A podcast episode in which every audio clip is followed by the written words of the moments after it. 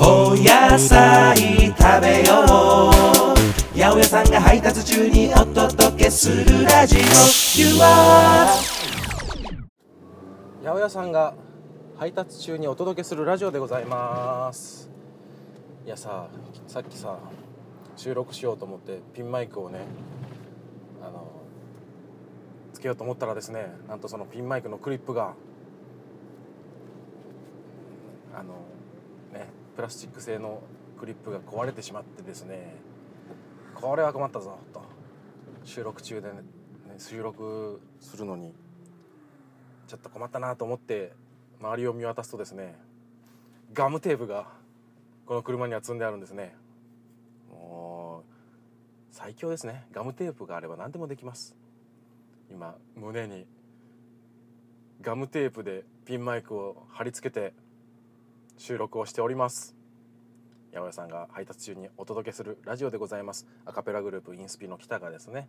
あの平日午前中配達を八百屋さんで配達をやってるんですがその合間にねお野菜の豆知識なんかを美味しいレシピなんかをねご紹介しております。さあ今日はね秋の味覚ですね。ぶどうについてお話ししたいと思います。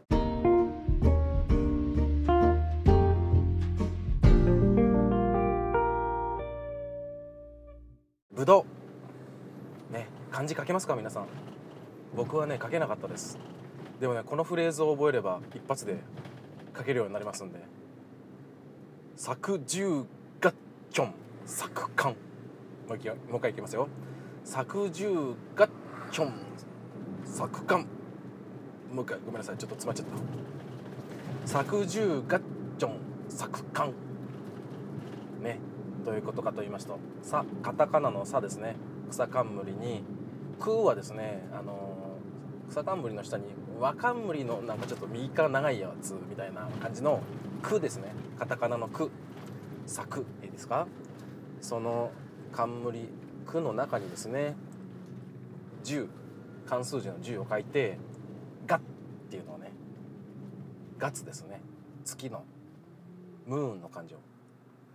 10に突き抜けて書くんですね。なんていうんですか？わかりますかね？イメージできてます？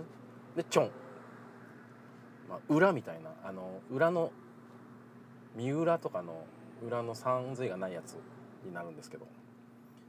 そこまでで作十ガッチョンですね。それがブドウのブかな。ブドウのブなのかなこれ。どうなんだろう。そこまでちょっと調べてないや。ちょっと興味ある人は調べてみてください。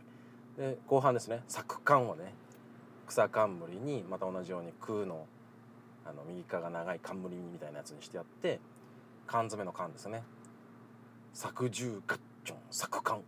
ねこれでブドウっていう字が完璧に書けますんで。試してみてください。ねブドウ。紀元前からね、まあ、食用な加工用としてね人類に愛されてきた果物でございますけれども。もうねあの品種改良がたくさん進んでもう種類なんかはね数えきれないほどになってます。ねね大きく分けるとね3つあるんですけど赤系ね赤系黒系緑系って言ってね3つに分かれます。赤系っていうのはねまあこれよくね食べますで、ね、皆さんね。デラウェア小さいやつね。ねデラウェアはねもう時期ちょっとね9月中旬だともう過ぎちゃってるんですね。もうそろそろもうないかなっていう感じなんですけど、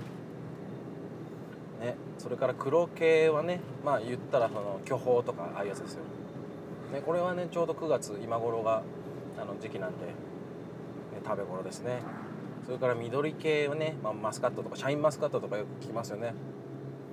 これがねまあこの3つが赤系黒系緑系って言ってねぶどうの大きく分ける3品種なんですけれども、まあ、どっちもね生用のものもあれば加工用のものもあったりするんですけれどもまあねちょっと大きめのやつ今ちょうどシャインマスカットとか巨峰とかね食べ頃なんで是非ねあの食べてみてほしいんですけど、ね、日本の産地ね。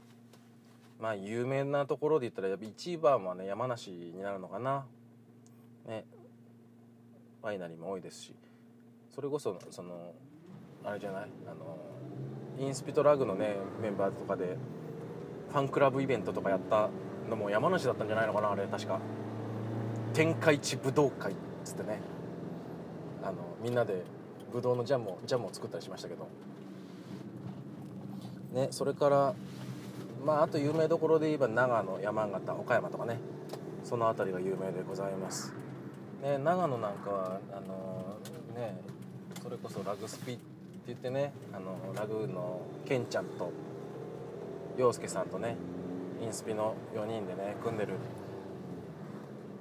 あの学校公演ユニットがあるんですけれどもそれでね塩尻とか行った時にねあの地元のその辺のねワイナリーとか行ったりしましたよ。レンタカー借りてね。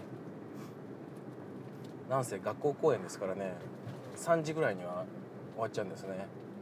で1週間とかずっとねそこに滞在して公演をね連続でやったりするもんですから。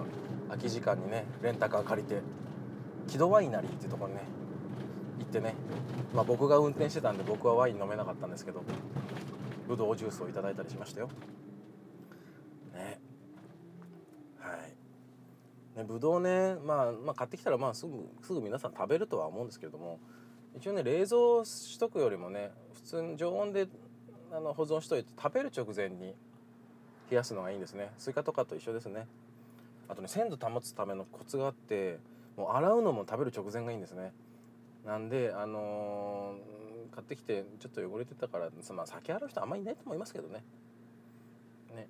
だから食べる直前に冷やして洗うっていうのがいいですね。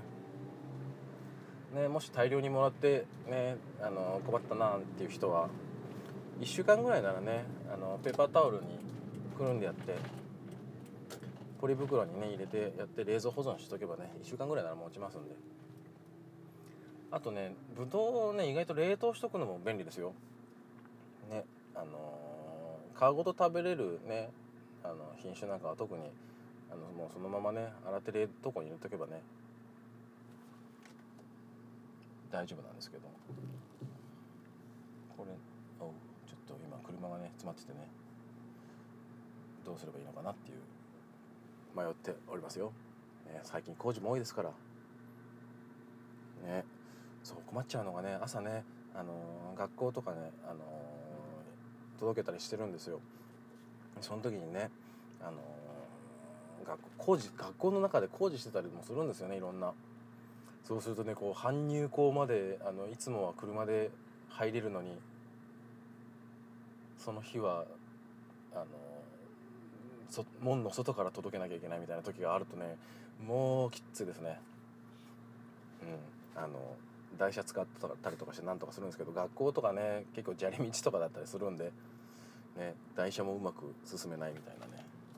おこれはちょっとどうなっているんだ？いけないのかな？詰まってるね。まあしょうがないね。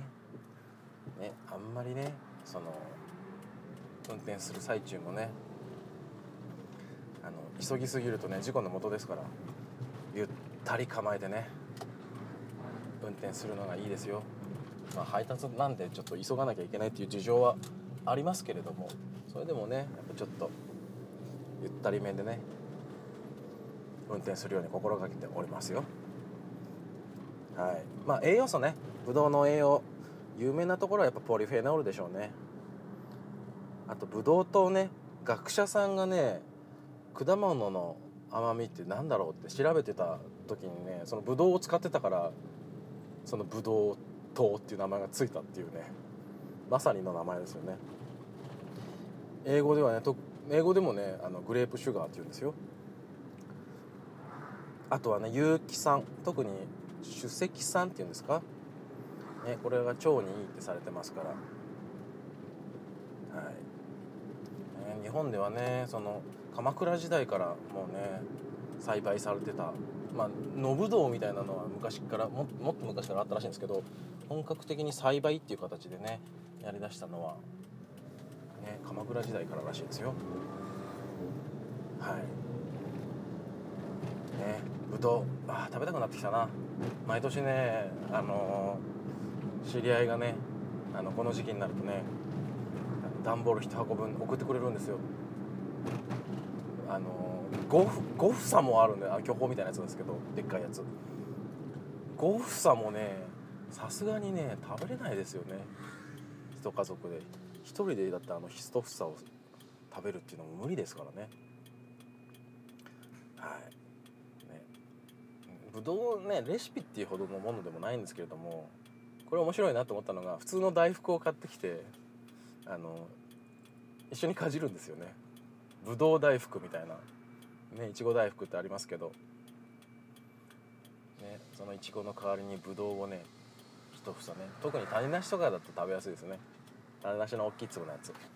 あれをかじりながら大福をかじるとですねぶどう大福といってあの楽しい食べ方になりますんで是非ね食べてみてください。おほら工事の音聞こえるでしょ？工事やってますよいろんなとこで。ね。ね。